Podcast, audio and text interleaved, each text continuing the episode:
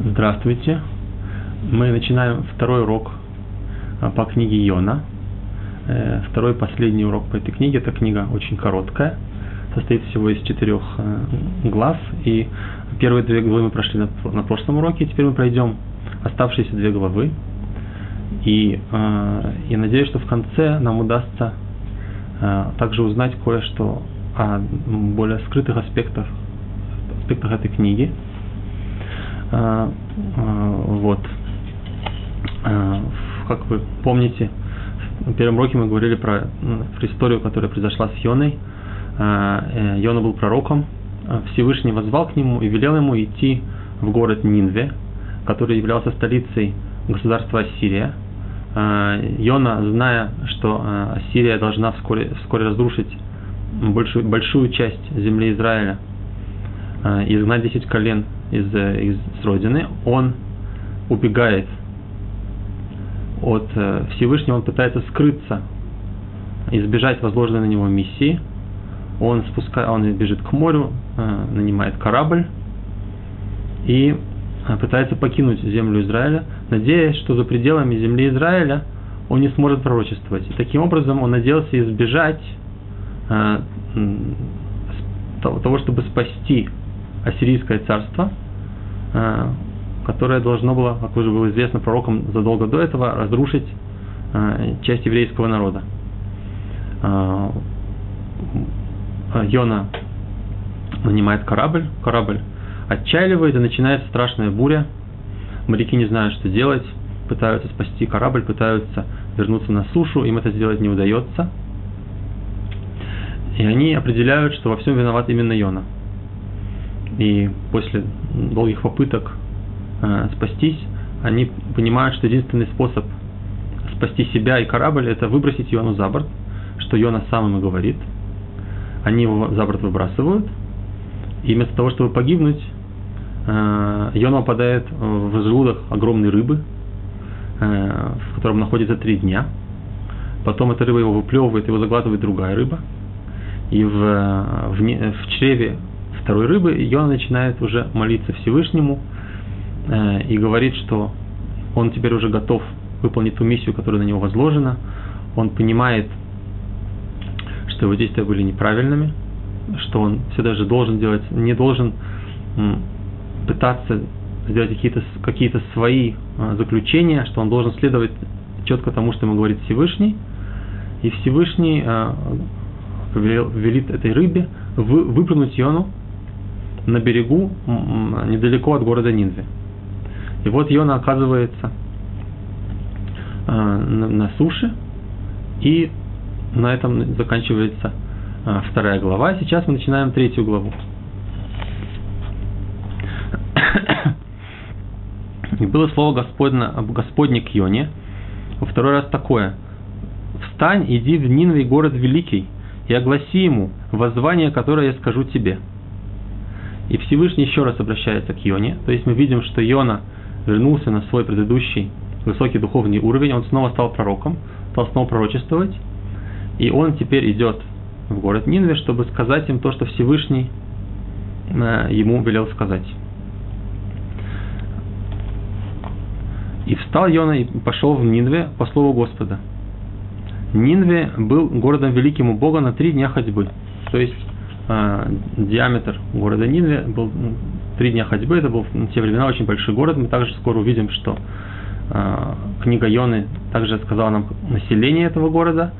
И комментаторы говорят, что на то время это был самый большой город в мире. Э, и начал Йона ходить по городу, э, сколько можно пройти в один день, и провозглашал, говоря, еще 40 дней, и Нинве опрокинется. Йона сказал, что Нинве опрокинется. Что значит опрокинется? На иврите это звучит как нефахас, а, то есть Нинве будет перевернута. Это же то же самое слово используется по отношению к городам с и Амура, которые тоже были перевернуты, а, физически просто перевернуты и полностью уничтожены Всевышним за те грехи, которые они делали. И тоже та же самая участь ожидает город Нинве. Так говорит Йона. Здесь возникает вопрос – который задают многие комментаторы, э, ведь Йона не сказал им, что они могут спастись. Он сказал им только то, что через 40 дней они будут уничтожены, но он не, предложил им какой-либо другой вариант. В чем же дело? Как же получается, что а, пророчество Всевышнего не выполнилось, потому что мы увидим э, дальше в книге, что Нинве не был разрушен. Каким же образом Йона сказал неправильное пророчество? Э, здесь важно понять одну вещь, э, один интересный принцип. Пророк, он является каналом, по которому Всевышний общается с, с людьми. По этому каналу проходит э, информация, которую сам пророк не всегда полностью понимает. И говоря, э, что Нина будет перевернута, не Фахас, э, Йона, скорее всего, имел в виду, что Нина будет разрушен. Но слово Нейфахас имеет также э, другое значение. Э, Литапех, тоже перевернуться, перевернуться внутренне. Э, это пророчество выполнилось в том смысле, что люди, которые жили в Нинве, они внутренне э, перевернулись, они совершили, они сделали изменения внутри себя. И Нинве перевернулась в другом смысле, оно перевернулось э, в духовном смысле, оно стало городом людей более праведных, как мы видим, не совсем праведных, но все-таки людей более праведных, чем, чем то, что они были до этого. И в этом заключалось, заключалось э, переворачивание Нинвы. И повторили ниневитяне, э, и поверили ниневитяне Богу, и объявили пост, и оделись во, во вретища от большого и до малого. И э, э, жители города Нинве, э, есть комментаторы, которые говорят, что с Йоной приехали также моряки, э, которые выбросили его в море и свидетельствовали о том, что он истинный пророк, и что он человек совершенно необыкновенный, что, и благодаря этому жители города Нинве поверили ему. Или, может быть, э, сам Йона был таким человеком, которому невозможно было не поверить. Тот, кто когда-либо встречал великих мудрецов Торы, знает, что это люди совершенно необычные, что э, их слова звучат совсем не так, как слова других людей. И им люди верят, потому что видно, что им можно верить. Возможно, в этом дело, но так или иначе, э, жители Нинве послушали Йону и начали предпринимать меры к тому, чтобы э, исправить себя – и дошло это слово до царя Нинве, и встал он с престола своего, и снял с себя царское облачение свое, и покрыл ветрищем, покрылся ветрищем, и сел на пепел. То есть мы видим, что даже царь Нинве, э, Санхерев, как, как известно, как мы сказали, так сказала комментатор Барбанель, это был э, царь Санхерев, даже он сразу же внял голосу Йоны, и начал процесс э, возвращения, начал процесс раскаяния как мы уже сказали а, раньше, что основной грех а, жителей Нинвы заключался в том, что они а, не соблюдали законы, они, были, они грабили, воровали друг у друга. Э, они также были идолопоклонниками, но мы увидим, что комментарии говорят и в начале книги, и здесь, что идолопоклонство это не было тем, что они должны были исправить, что, что им угрожало разрушение именно из-за того, что они грабили друг друга присваивали чужие деньги. Это, это было основное их преступление. И они начали процесс э, возвращения, то есть они начали процесс раскаяния. Начали с того, что они начали поститься. Человек, когда он постится, он э, подавляет себе какие-то физические интересы, концентрируется больше на духовном. Они надели на себя вот эти вот ветрища, грязную одежду, мешковину.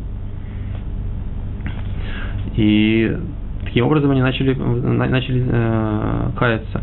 И, повелел, и царь этот повелел провозгласить и сказать, в Нинве от имени царя и вельмож его, так, чтобы ни люди, ни животные, ни крупный, ни мелкий скот не, не пробовали ничего, не ходили на пастбище и воды не пили. Мы видим, что даже скот э, был подвергнут э, этой, этому постановлению царя. Почему? Зачем поститься скоту? Скот ни в чем не виноват.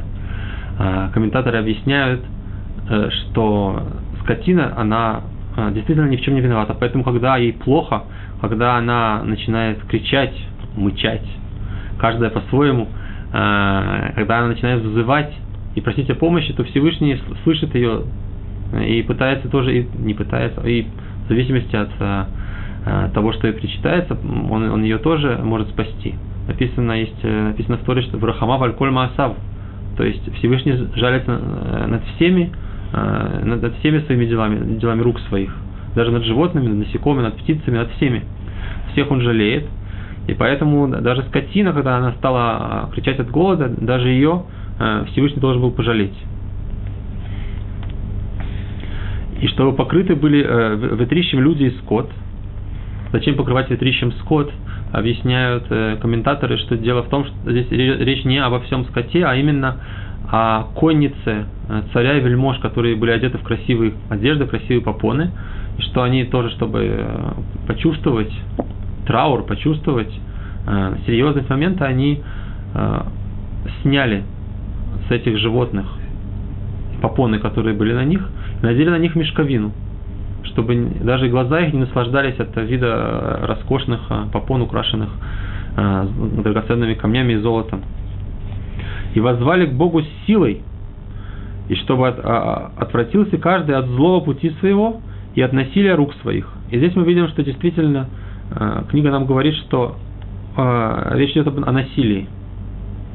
То есть то, что было связано с идолопоклонством, а, про это речь здесь не идет.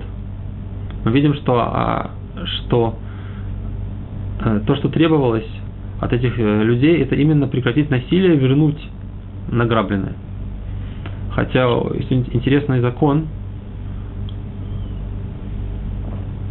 Мудрецы постановили, э, чтобы те, кого ограбили, не требовали, чтобы им вернули а, награбленное. Почему? А, потому что Тора нас обязывает вернуть а, украденное, то, что человек украл или отнял у кого-то. Даже и этот, это, это заповедь Тора, она относится к любой вещи. Даже, скажем, если человек украл камень и заложил в фундамент своего дома, он должен а, разрушить весь дом и этот камень вернуть. Что, понятное дело, сделать очень, очень тяжело. Получается, что человек, который возвращает награбленное в данном случае – теряет гораздо больше, чем то, что он приобрел в результате своей кражи, своего ограбления.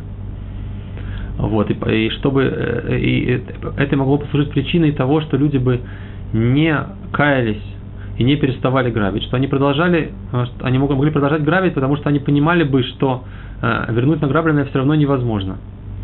Из-за этого мудрецы постановили, чтобы люди не всегда возвращали то, что они украли, а чтобы, а чтобы они могли вернуть это другим способом, или чтобы им прощали. Мудрецы сказали, что тот, кто не прощает э, вору или бандиту, э, который хочет раскаяться, а тот, кто не прощает ему и требует, чтобы он вернул ему его вещи, этот человек тоже не очень-то хороший.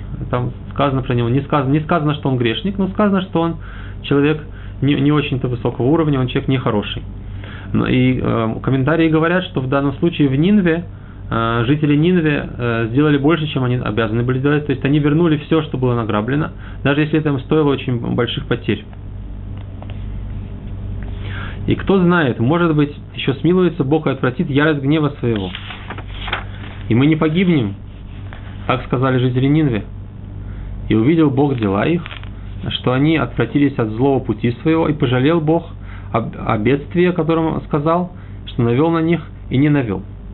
И мы видим, что действительно Нинве было спасено, несмотря на то, что, как мы увидим вскоре, они не а, перестали служить идолам, но они а, основной свой грех, а грабеж, они, они делать перестали, совершать перестали, и даже вернули награбленное. И тут мы видим, что Йона, а, который, как мы видели на протяжении всей книги, человек, которого действительно разрывал очень сильный конфликт, э, он, перед ним стояла постоянная дилемма – что делать. Он, с одной стороны, Всевышний поставил ситуацию, в которой э, у него не было, не, не было хорошего выхода из нее. Э, когда он сбежал, это было плохо.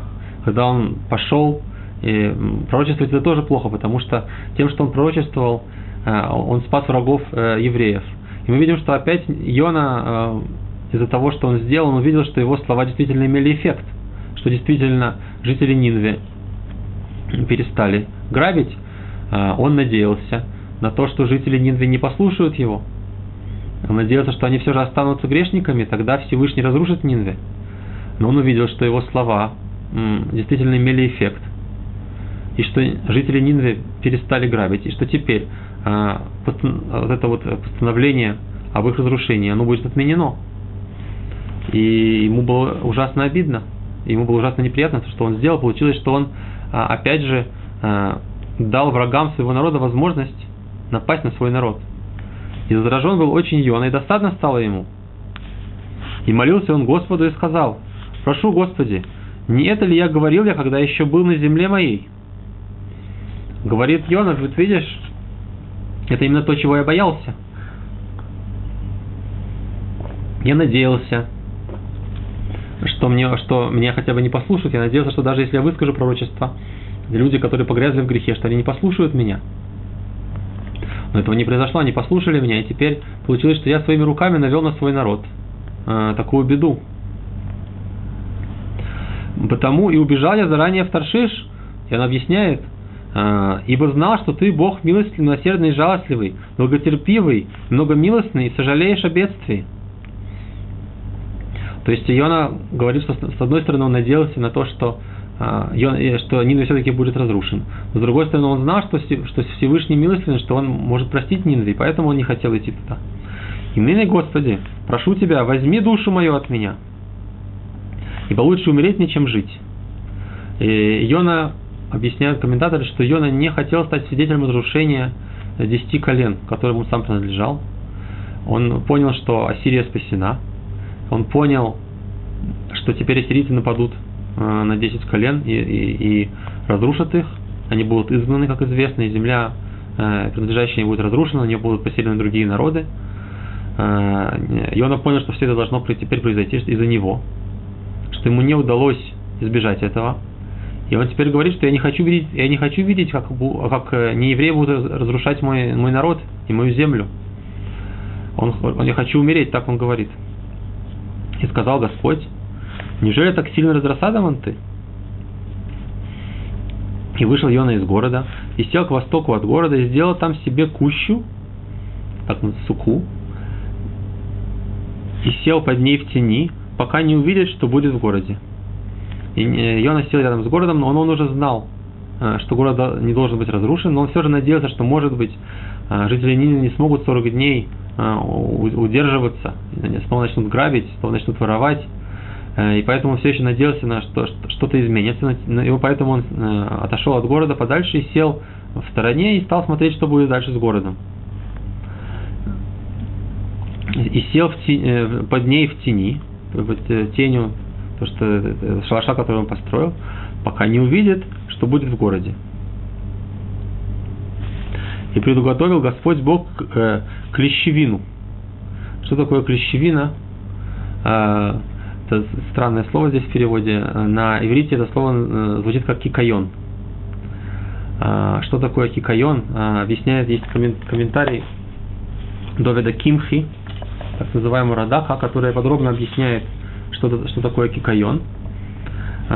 И он говорит, что это такое растение, которое растет на болоте, в него э, очень большие листья, и что люди его используют, чтобы э, создать тень, что люди срывают его, приносят его домой, чтобы создать себе тень. И из его э, семечек можно сделать э, э, масло, так он говорит. Из семечек делается масло, и на арабском языке это называется алькура или алькаро. Здесь есть два варианта э, в комментарии Радака – вот я не знаю, что это такое на самом деле. Если кто-то знает, кто-то из слушателей знает, э, что это за растение, как, может прислать его фотографию, то я буду очень благодарен, потому что я действительно не столько знаю ботанику, чтобы, чтобы узнать, что это такое. Наверное, это растение растет в арабских странах, судя по тому, что э, Радак приводит арабское название этого растения. Скорее всего, оно растет в арабских странах, но может кто-то кто знает, что это такое. Я обрадовался ее на клещевине этой радостью большой. Э, и Йона очень был рад, потому что, как мы сказали, это, это растение создает очень большую тень. Есть ее не было жарко под солнцем, и теперь это растение создало над ним тень. Э, и предуготовил Бог червя при появлении зари на другой день, и подточил он клещевину, и засохла она. Мы видим, что этот кикайон, это, это растение просуществовало очень недолго. Просуществовало всего один день. И после этого приполз червь и его, его испортил, и оно засохло. А, и было, когда взошло э, солнце, приготовил Бог знойный восточный ветер, и стал палить солнце, стало палить солнце над головой Йона, и изнемог он, и просил себе смерти. Да, почему такая э, реакция на жаркий день?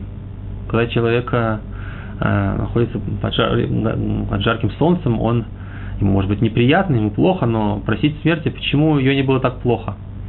На сайте Золот Ишрун есть лек, а, аудиолекция Равица Казильбера, Зихрона Цадик Левраха, в которой он говорит, что он э, нашел в газете «Пионерская правда» статью о человеке, которого э, заглотила огромная рыба. И этого человека удалось оттуда как-то вытащить, спасти его. Видимо, эту рыбу сразу же убили, я не знаю. И такая была статья в «Комсомольской правде». И что э, этого человека удалось спасти, но Равица говорит, что было написано в статье, что у него были очень сильные ожоги на коже из-за того, из-за кислоты, которая находится в желудке у рыбы. То есть в желудке у животных, у рыб, у людей э, есть очень сильная кислота, которая, собственно, помогает переваривать, переваривать, которая переваривает, благодаря которой происходит переваривание пищи. И человек, которого достали из этой рыбы, э, у него были ожоги от этой кислоты. И поэтому человек с ожогами на, на коже, конечно, ему очень тяжело находиться под ярким палящим солнцем. Вот, но я, я, мы здесь в Иерусалиме комсомольскую правду не получаем, поэтому я не смог проверить э, в комсомольской правде, э, есть ли такая статья, или была ли она. Вот, но очень интересно, я нашел, есть э, книжка под названием Миам Лоэз. Эта книжка была написана примерно 300 лет назад в Иерусалиме на, на языке ладина. Это уникально, эта книжка уникальна тем, что она была написана на языке, на котором написано очень мало еврейских книг, на языке ладина, на языке Э, испаноязычных э, евреев. Эта книжка, это комментарий на Танах, на всю письменную Тору, э, очень большая, там больше 20 томов. И написал человек под именем, по имени Яков Коли, который был потомков, потомком известного Якова Ибн Хавива, составителя комментария Эйн Яков. И в этой книжке собрано огромное, он обладал энциклопедическими знаниями Э, во всех областях Торы, и он собрал э, на каждый почти что стих э, во всем Танахе, во все, всей письменной Торе, он, он собрал разные комментарии, Мидрашим, и, и там в самом конце этой книги я нашел что комментарий на книгу Йоны, в котором говорится, что действительно Йон, Йона потерпел ожоги, и что у него была очень больная кожа, что все, у него сошли все волосы, то есть мы видим, что Равыцак Зильбер нашел в Самольской правде то, что написано в книге, которой, видимо, у него не было, когда он жил в Ташкенте и получал комсомольскую правду. Вот мы видим, что он оказался прав, что действительно в книгах написано так, как он сказал. Вот, и, то, то есть из-за ожогов ее не стало очень-очень плохо, настолько, что он сказал, что, что я хочу просто умереть, потому что это были, было страшное мучение от, от жары. И сказал, лучше умереть мне, чем жить. И, и сказал Бог Йони, неужели так сильно раздосадован ты из-за клещевины? Спросил Бог, неужели из-за того, что это, это растение, которое а, здесь выросла, из-за него ты так сильно досадован, что ты готов умереть. Он сказал, очень досадно мне до смерти. И сказал Господь, ты сожалеешь о клещевине, над которой не трудился, и, которой не раст... и которую не, раст... которую не растил, и которая в одну ночь выросла и в одну ночь пропала. А я не пожалею Нинве, город великий, в котором более 120 чело... Э, тысяч человек, не умеющих отличать правой руки от левой, множество скота, так спросил его Всевышний. То есть Всевышний сказал Йоне, что э, э, он привел такое сравнение, он сказал, что э, вот видишь, этот, это, этот кикайон, это растение, э, ты э, его не создавал, ты его не растил, оно не появилось, и потом, так же как быстро как появилось, оно исчезло. И ты так его жалеешь. И а, вещи, которые, в которые человек вкладывает собственные силы, собственные усилия какие-то, замыслы, Э, он, э, эта вещь, эта вещь человек дорожит гораздо больше, чем, а, чем вещь, от которой он имел очень такое отношение очень небольшое, она просто рядом с ним выросла. А, и в чем сравнение? Сравнение, понятное дело, с тем, что Всевышний создает а, людей, создает этот мир. Он их жалеет, потому что это дело его рук. Он сказал, Йоне, видишь, как ты жалеешь этот, э, этот кайон, это, это растение, неужели я, который создал город Нинве, неужели я не пожалею его и не сжалюсь над ним, и не спасу его от гнева своего, тем более, что они, тем более, что они, э, тем более, что они действительно перестали делать то, за что, что они были подвергнуты, должны были быть подвергнуты страшному наказанию. И вот на этом кончается э, книга Йона. Как мы видим, я обещал в начале э, первого урока, я обещал объяснить, почему э, эту книгу читают э, в Йом-Кипур. Дело в том, что, как мы видим, что тема этой книги это, это раскаяние, это тоже та же самая тема, которая основная тема праздника Йом-Кипур. Это одно, одно из объяснений. А другое объяснение это то, что в этой книге говорится о том, что человеку, человеку лучше сделать все, что он должен сделать с первого раза. Э, еврейская религия говорит о том, что э, человек возвращается, может, душа может возвращаться несколько раз э, в тело, в разные тела, в этот, и попадает, попадает в этот мир и исправляет то, что она не исправила в, предыдущем, в предыдущей инкарнации. И говорят комментарии, что то, что Йона сначала не хотел идти в Нинве, потом все-таки согласился, после того, как побывал в рыбе. Что это намекает нам на то, что, э, что человек, который умирает, а потом возвращается в этот мир, чтобы исправить то, что он не исправил в, предыдущем, в предыдущей реинкарнации.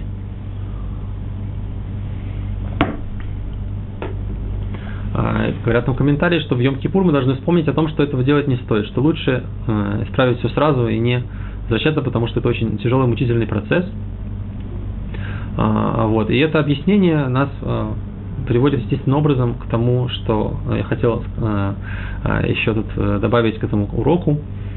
Вот, ну, сначала небольшое предисловие. Как любая часть Торы, она имеет э, множество уровней смысла. Это часто называется на, на, на иврите, это называется пардес. Это сокращенно пшат, ремеш, друж, весод. Это четыре уровня смысла, которые вложены а, в книге Торы. Не всегда мы знаем, э, в чем заключаются эти уровни. То есть самая основная работа, которая возложена, на, на всяком случае, на, на людей простых, не на больших мудрецов, это понять пшат, то есть самое основное, простое значение того, что написано. Но иногда, э, благодаря тому, что появляются такие обстоятельства, при которых мы можем также а, узнать и более глубокие аспекты того, что написано. Э, все эти, как я уже сказал, это разные уровни смысла, они друг друга не отрицают. А, просто Тора – это код, в который, в котором записано очень много разных, а, разной информации, которую не всегда можно сразу же понять. Вот э, о чем я говорю. На книгу Йоны э, есть комментарий Виленского Гаона – Э, который э, основывается, этот комментарий основывается на книге Зоэр. Книга Зоэр относится примерно ко второму веку нашей эры, была написана Шимон Бар Юхаем. Это основа каббалистического учения. Книга Зоар на ней основывается учение Аризаля, э, та кабола, которая, изучение каболы, учение каболы, которое есть у нас, оно основывается на книге Зоэр в основном. Вот. И в книге Зоэр написано упоминается книга Йоны, там объясняется частично, э, о чем на самом деле, не, не на самом деле, о чем еще говорит книга Йона, а какой еще, какой еще смысл вложен в то, что написано в книге Йона. Вот, и Виленский Гаон, который, наверное, известен вам, Равельяу, который жил в городе Вильна примерно 300 лет назад – а, который был э, человеком совершенно необыкновенным, по своим познаниям он превзошел не только всех людей своего поколения, и предыдущих, и следующих поколений, но также превзошел почти всех мудрецов предыдущих поколений. Э, несколько, несколько, за несколько столетий же до, до него уже было очень мало мудрецов его уровня. Э, вот. Он, в частности, написал комментарий на книгу Йона, который основывается на книге Зоер – и там он объясняет э, все, что произошло в книге Йона, немножко иначе, чем мы сейчас с вами объяснили. Он объясняет, какой еще смысл заложен во все, что написано в книге Йона. И вот э, э, так объясняет нам э, Виленский Гаон. Я надеюсь, что мы успеем сегодня закончить, э, еще раз, второй раз закончить книгу Йона, уже с пониманием Виленского Гаона. Э, надо еще добавить к этому, что в, в комментарии Виленского Гаона, вот у меня здесь есть книжка, э, комментария Виленского Гаона в оригинале. И на это, на это комментарий добавлен еще один комментарий, современный, написанный Равом Брев. Здесь такой Рав, живет, слава Богу, живет сейчас, в наше время, который э, комментарий э, Вилинского Гаона, он приводит доказательства тому, что он говорит из, из, из каждого слова, на каждое слово в книге Иона он приводит доказательства, что это слово означает именно то, что он говорит. Э, эти доказательства я не могу передать, потому что они, чтобы их понять, нужно, нужно изучать оригинал на языке оригинала, Э, вот. Кроме того, здесь подробные комментарии, которые, которые подробно разбирают эти доказательства и приводят, э, приводят откуда они берутся. Вот, все это на, перевести на другой язык невозможно. Поэтому я здесь я вам привожу только э, то, что говорит Венецкий гон без доказательств и без э, политических моментов, которые я сам не понял, потому что я Кабалу не изучаю. Э, но э, есть многие вещи, которые можно понять э, и не зная Кабалу. А, вот так говорит а, Вилинский Гаон. И было слово Господне к Йоне, сыну Амитая, такое. Э, Гаон говорит так, что Йона, слово Йона означает душа. Йона это душа. Э, как мы видели в Широширим тоже э, четыре раза используется слово Йона, Яноси, Тамоси. Это слово тоже означает душа. Вот и во многих случаях вообще, вообще это, значение этого слова это голубка. В буквальном переводе со святого языка. А вот, но это слово также означает душа. Сыну Амитая. Амитай, говорит э, Гаон, это от слова эмес, от слова правда. Э, так, так называется Всевышний. Э, то есть душа является э, сыном Всевышнего. Такое. Встань, иди в Нинве, город великий. Нинве говорит, э, говорит э, Велинский Гаон, что Нинве, э, это от слова наве, то есть оазис, Нинве это, это, те места, где живут, живут люди на этой земле. Город великий, и пророчествую о нем, ибо злодейство их дошло до меня. То есть Всевышний велел душе идти в мир и призывать людей к тому, чтобы они перестали грешить. И встал Йона, чтобы убежать в Таршиш от Господа. Что это значит? Что значит, что встал Йона? Объясняет нам Гаон, что душа, она вселилась в тело с определенной целью, чтобы сделать волю чтобы выполнить волю Всевышнего. А, для этого Всевышний спустил душу в тело, спустил душу в этот мир. А что же сделала душа? Она, она сбежала от, от, от того, что было на нее возложено, в Таршиш. А, говорит Гаон, что Таршиш – это вожделение, это желание этого мира. Что душа вместо того, чтобы заниматься а, Торой, заниматься тем, что хорошими делами мицвод, вместо этого душа стала заниматься вожделениями, доставлять себе удовольствие – а не стала делать то, что велел делать Всевышний. И сошел в Яфу и нашел корабль, идущий в Таршиш. Говорит нам, а, говорит э, э, Гаон, что корабль это тело, корабль это тело, в которое вселилась эта душа, и она пошла в Таршиш, то есть она пошла э, заниматься какими-то физическими вещами, искать физические удовольствия, она не стала заниматься духовностью. И отдал плату его и спустился в него.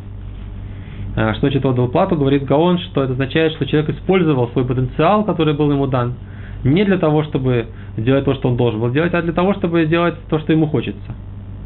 И чтобы идти с ними в Таршиш от Господа. Но Господь навел на море ветер большой. Э, говорит э, нам Виленский Гаон, что, что такое море. Море, он говорит, что это тоже символизирует этот мир. А берег суша символизирует рай, Ганеден. В чем дело? Потому что он говорит, что на море люди спускаются только временно. Моряки спускаются в море для того, чтобы переплыть его для того, чтобы... Э, есть рыбаки, которые ловят рыбу, есть люди, которые пользуются морем для того, чтобы перевозить товары с места на место. То есть море люди используют для того, чтобы что-то там, э, что-то заработать. Но не, море не является постоянным местонахождением человека. Человек постоянно находится на суше. Точно так же душа, естественное постоянное местонахождение, это, это райский сад, это Ганеден. Она спускается в этот мир, чтобы, чтобы приобрести э, здесь какие-то бенефисы, чтобы, чтобы заработать как бы здесь, чтобы выполняя э, волю Всевышнего, выполняя заповеди, чтобы, э, чтобы получить э, потом за это, за это награду. И поэтому для этого душа спускается в мир, для того, чтобы сделать то, что она должна сделать, и потом вернуться в свое естественное состояние, то есть на сушу в райский сад.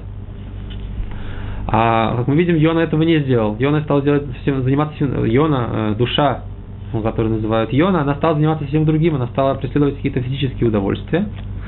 Но Господь навел на море ветер большой, и была в мире, в мире, в море, извините, буря великая, и корабль готов был разбиться. Что это значит? Говорит нам Велинский Гаон, что это означает, что э, это тело стало болеть. То есть, э, после того, как человек какое-то время занимался какими-то непотребными делами, он начал болеть, он почувствовал, что ему стало плохо. Э, и испугались матросы. И возопили каждый к божеству своему. И сбросили поклажу, которая была на судне. Что такое матросы? Говорит э, Вильнинский Гаон, что матросы – это разные э, силы, которые есть у человека. Это сила разума, сила чувств, тела. Это его тело, э, это его душа, это его сердце – и, и другие побуждения, всего их 72 написано. И они, они испугались, они сказали, что же ты делаешь? Дело в том, что Дело в том, э, что, понятное дело, что душа, э, а душа, она, как мы уже сказали, она может вернуться э, снова в этот мир и исправить то, что она испортила. Но тело, если оно не было исправлено, если оно не, если душа, которая в нем находилась, занималась неправильными вещами, то это тело, оно уже исправлено не будет, оно остается в этом мире, чтобы сгнить. И поэтому и поэтому тело очень испугалось. И испугалось матросы, и вы запили каждый к божеству своему и сбросили поклажу, которая была на судне в море. Э, говорит Гаон, что такое поклажа? поклажа? Э, это они сначала, сначала человек богатый, человек, который привык хорошо жить, он в первую очередь, когда ему становится плохо, он смотрит на свое, на свое, на свое имущество, он пытается найти, может быть, хорошую больницу. Э, не знаю, в, каждой, в каждом времени и в каждом народе свои, есть свои традиции и свои образы поведения, но в первую очередь они, они обратились к своим божествам, то есть к, к, к, к золоту, к серебру, к, к богатству.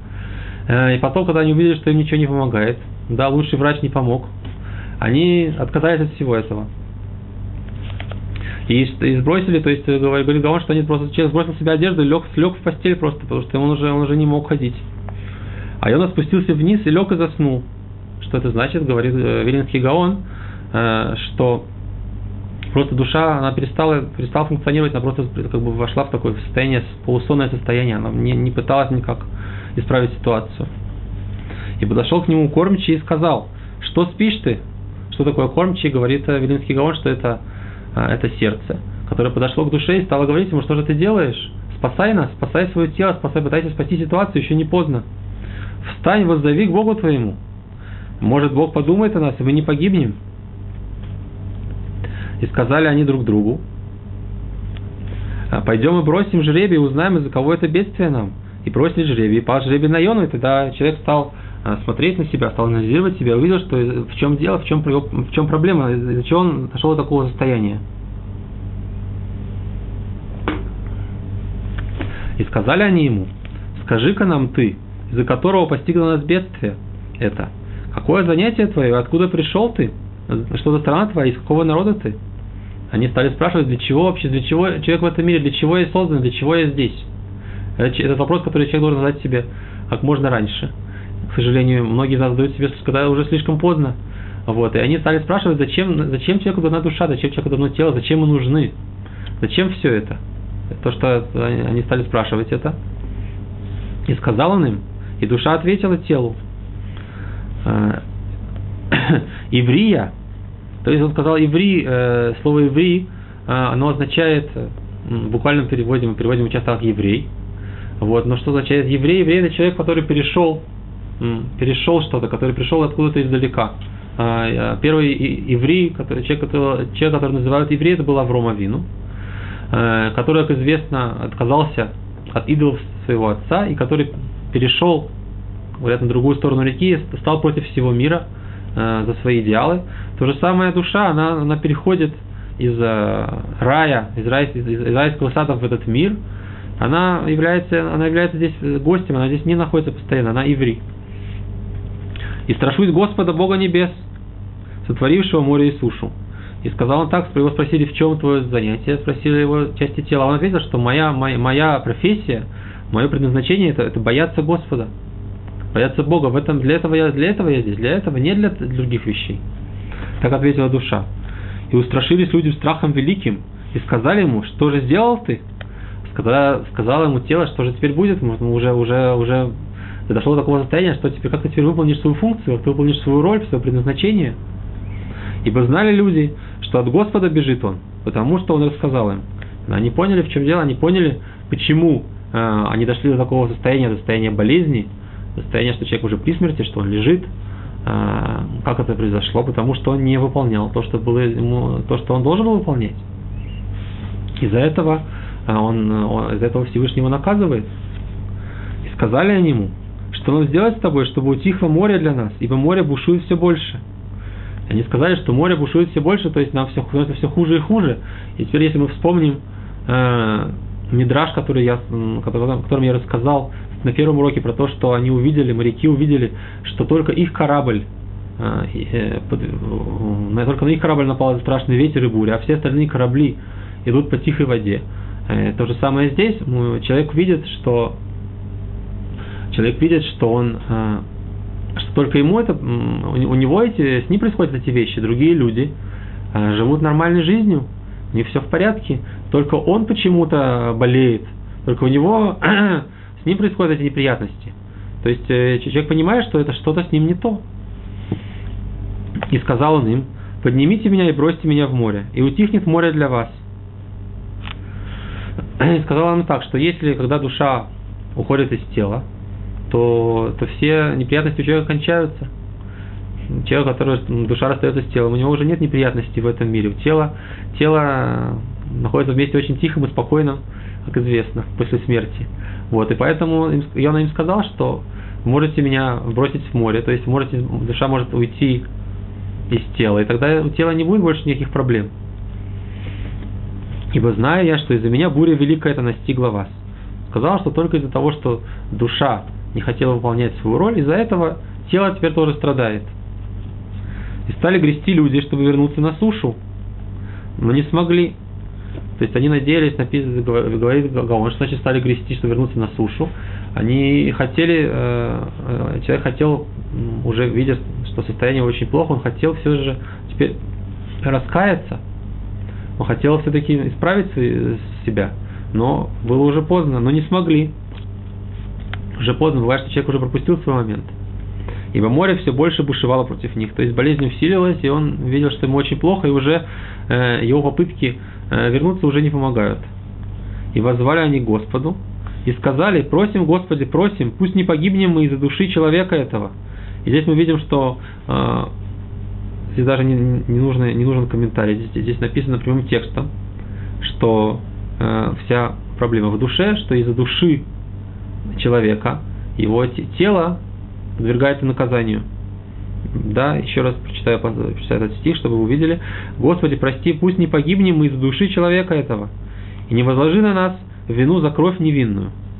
А, что за невинная кровь, объясняет э, Велинский Гаон, объясняет, что э, человек, когда он после того, как он умирает, его судят, и на этом суде его обвиняют также в том, что он укоротил свою жизнь. То есть человек укорачивает свою жизнь каким-то способом, и таким образом он теряет возможность выполнить еще заповеди, что делать еще что-то хорошее. Укротить жизнь можно разными способами. Есть люди, которые, дай Бог, кончают жизнь самоубийством, это самый это такой способ, самый-самый страшный.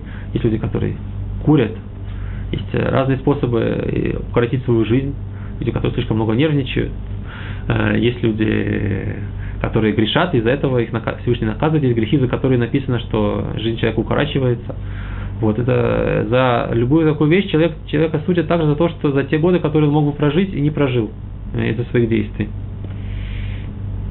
Ибо не возложи нас вину за кровь невинную, это, это есть невинная кровь, про которую здесь идет речь. Ибо ты, Господь, сделал то, что угодно тебе. И подняли они Йону и бросили его в море. И он говорит, что перед тем, как душа расстается с телом, она поднимается. Сначала мы сказали, что он, э, Йона зашел в трюм, и лег там спать, то есть сначала она опускается, душа опустилась в пятки, как говорят по-русски, она опускается вниз, потом она поднимается к горлу, и после этого выходит из тела. Э, вот. И вот то, что произошло с Йоной, то есть Йона умер. Йона, тело и душа, что человек, которого, которого, душа которого называется в данном случае Йона, он умер. И устрашились э, Господа люди страхом великим, и принесли жертву Господу и дали обеты. И э, говорит Гаон, что э, смерть человека похожа на жертву, что человек как же жертву искупляет э, грехи человека, также его смерть тоже служит для искупления его грехов. Э, вот. Это первая глава. Вторая глава. И предуготовил Господь рыбу большую, чтобы поглотила она Йону. И пробыл Йона в чреве этой рыбы три дня и три ночи. А, говорит э, Гаон, что рыба, первая рыба, это э, могила. Э, написано в книгах, что когда душа отделяется от тела, она в первый момент она не понимает, что с ней происходит. И вообще она не изменяется так сильно после того, как отделяется от тела. То есть, что получается? Человек, который, скажем, привык есть вкусные вещи. Для него основная цель жизни была находить вкусные, хорошие рестораны, там вкусно обедать. Человек хочет э, продолжать делать то же самое, но у него нет тела, ему нечем есть, ему нечем пить, ему нечем ходить. То есть э, человек, который, был, а, а, а, который занимался физическими вещами в этой жизни, после того, как он умирает, его душа ищет того же самого и не находит, потому что его тело уже умерла, тела у него уже нет, душа испытывает страшные мучения из-за того, что она не может продолжать жить так, так же, как она хотела. А, человек, который был занят духовными вещами, у него он реагирует на совсем иначе, его душа, наоборот, попадает в то место, где он может заниматься только духовностью. То есть физического у него уже больше ничего нет, но человек, который, а, как мы видим, этот, эта душа, этот Йона, он был человеком, который преследовал а, удовольствие, вожделение всю жизнь, а, он э, не мог э, сразу так отделиться от, от тела. Написано, что три дня душа не может расстаться с телом, находится рядом с могилой, потом начинает постепенно оттуда уходить. И молился ее на Господу Богу своему из чрева этой рыбы. И сказал, и ты, ты тут, как я напомню вам, что э, написано сначала написано дага, потом написано да, сначала написано даг, потом написано дага. Э, то есть вторая рыба э, это, это уже не могила, это, это геном, это ад, то есть Йона попал в ад, и оттуда он, э, эта душа вызывает к Всевышнему и просит, чтобы он вернул ее э, снова на эту землю. И сказал, возвал я в беде моей Господу, и он ответил мне, еще преисподней возопил я, видите, здесь уже говорится преисподней, то есть э, здесь опять же мы видим, что э, простое значение э, стиха и его скрытое значение совпадают. я услышал, возопил я, услышал ты голос мой, Ибо ты вверх меня в пучину в сердце моря, и потоки окружили меня, и все валы твои, волны твои проходили надо мной. Э, здесь говорится о, о тех э, мучениях, которые испытывает человек, находясь э, в аду. Что такое ад? Агоин объясняет это. Здесь уже есть политические объяснения этого, я их объяснять не, не могу, потому что сам не знаю что такое, простое понимание, что такое ад. Ад это человек испытывает ужасный стыд за то, что он не сделал, находясь в этом мире. И за то, что он сделал, совершил какие-то грехи. Человек ужасно, человек сгорает от стыда. Это есть огонь ада. То есть душа человека сгорает от стыда э, за, за, то, за те недостатки, которые она не смогла восполнить, которые, за те вещи, которые она не смогла сделать в этом мире, хотя должна была бы сделать. Это самое простое понимание того, что такое ад. И сейчас он описывает разные мучения, которые его постигли в аду. До основания гор спустился я, земля запорами своими э, закрыла меня навек. Но ты, Господь, Господь Бог мой, выведешь меня из преисподней жизнь мою. Почему он так говорит? Потому что э, мы знаем, что мучения, которые человек испытывает в аду, они, это не просто наказание, это не просто издевательство. Э, человек, Всевышний дает человеку мучения для того, чтобы он стал лучше, чтобы очистить его э, от грехов, и поэтому Иона понял, что если Всевышний хочет его очистить, значит, значит очистить, значит, он предназначил для него какую-то функцию, опять же. И поэтому он понял, что он должен вернуться и исправить то, что он не смог исправить в первый раз. Когда я не изнемогла во мне, душа моя, Господи, вспомнил я и дошла, дошла до Тебя молитва моя, до храма святого Твоего. Э, чудище богов суетных и ложных оставили милосердие, милосердного своего. А я глазом благодарения принесу жертву Тебе, что обещал, исполню.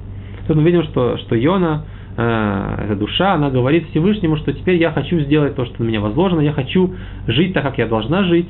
Пожалуйста, верни меня на эту землю, чтобы я могла сделать то, что я должна, что я обязана сделать. Спасение у Господа. И сказал Господь рыбе, и извергла она Йона на сушу. Что это значит? Означает, что Йона родился во второй раз. Душла, душа родилась еще раз, то есть произошла реинкарнация.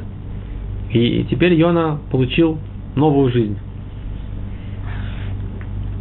И, и было это вот, а теперь третья, третья глава. И было слово Господне к Йоне во второй раз такое. Встань, иди в Нинве, город великий. И огласи ему воззвание, которое я скажу тебе. И опять Всевышний посылает э, Йону в Нинве, в этот мир, чтобы он призвал этот мир к, к хорошим делам. И в этом заключается его роль. И встал Йона и пошел в Нинве по слову Господа. И теперь мы видим, что во второй раз Йона ведет себя совершенно иначе. Во второй раз Йона следует воле Всевышнего и делает то, что ему было сказано, и идет вызывать э, к людям, живущим на земле, живущим в этом мире, вызывать к ним, чтобы они исправили себя, чтобы они вели себя, вели себя правильно. Нинвей был городом великим у Бога на три дня ходьбы. Объясняет Гаон, что, что за три дня. Городом великим это понятно. Мир он великий. Э, что значит три дня ходьбы? Объясняет Гаон, что э, три дня это три дня, когда люди, э, евреи, каются. Это первый день месяца Элуль, это Ероша Шана, Йом Кипур. В эти три дня, он говорит Гаон, люди каются, даже люди, как обычно, которые обычно являются грешниками, они стараются раскаяться в эти дни. В, в первый день месяца Элуль начинают рубить шафар, так же, как и в Роша Шона и в Йом Кипур. И люди возвращаются. То есть люди, которые обращаются в Йона, они только три дня в году они думали о том, чтобы выполнять волю Всевышнего, все остальное время они занимались чем-то другим, они, делали, они жили не так, как нужно. И начал Йона ходить по городу, сколько можно пройти в один день, и провозглашал, говоря, еще 40 дней, и Нинве опрокинется. 40 дней – это 40 дней между Рошходыш Элуль, между первым днем месяца Элуль и Йом Кипуром. Э, там ровно 40 дней, кто-то хочет, может, может, кто-то хочет, может посчитать. Это 30, 29 дней месяца Элуль еще, 12 дней с первого числа, числа месяца, месяца Дом Кипура. И, и, и поверили нинвитяне Богу и объявили пост и оделись в, ветрище, в вертище, от большого и до малого. И дошло это слово до царя Нинова, и встал он с престола своего, и снял с себя царское облачение свое, и покрылся э, вретищем, и сел на пепел. И мы видим, что действительно слова Йона имели эффект, и что люди, э, которых он призывал э, к раскаянию, они действительно, так же, как мы уже знаем из книги Йоны, из Пшата, из, из простого понимания книги Йоны, также мы видим то же самое э, в Ремец, что Йона, ее не удалось уговорить людей, чтобы они начали вести себя правильно – Э, и они начали действительно э, выполнять заповеди и начали вести себя лучше. И повелел провозгласить и сказать, в Нинве от имени царя и вельмож его так, чтобы ни люди, ни животные, ни крупный, ни мелкий скот не пробовали ничего и не ходили над пастбище и воды не пили. И здесь мы видим очень прозрачный намек на Йом-Кипур, который, который нельзя, э, нельзя есть и пить. Э, что, же, что же такое скот? Скоту, как известно, в Йом-Кипур можно есть и пить. А, запрещение на еду, на пост относится только, только к людям. Что такое скот, объясняет э, Гаон, что скот это простые люди. То есть он говорит, что правители это люди, это, это мудрецы, а скот из, и там, э, мелкий скот и крупный скот это разные виды простых людей, которые не совсем понимают, что они делают, не совсем понимают, как нужно жить, что эти люди тоже в этот день, в Йом-Кипур, они тоже э, стараются исправить себя, исправить свои поступки что покрыты были э, вретищем, люди и скоты возвали к Богу с силой, как обычно люди делают в Йом-Кипур, и чтобы отвратился каждый от злого пути своего, от насилия рук своих. День в Йом-Кипур люди возвращаются. Кто знает, может быть, он еще смилуется. Э, может быть, еще смилуется Бог, отвратит ярость гнева своего. То есть, как известно, Йом-Кипур – это день суда. В Йом-Кипур решается судьба э, людей на будущий год – и это то, что здесь говорится, что люди поняли, что в этот день решается их судьба, что они должны э, исправлять себя. И мы не погибнем. И увидел Бог дела их, что они отвратились от злого пути своего, пожалел Бог о бедствии, о котором сказал, что навел на них и не навел.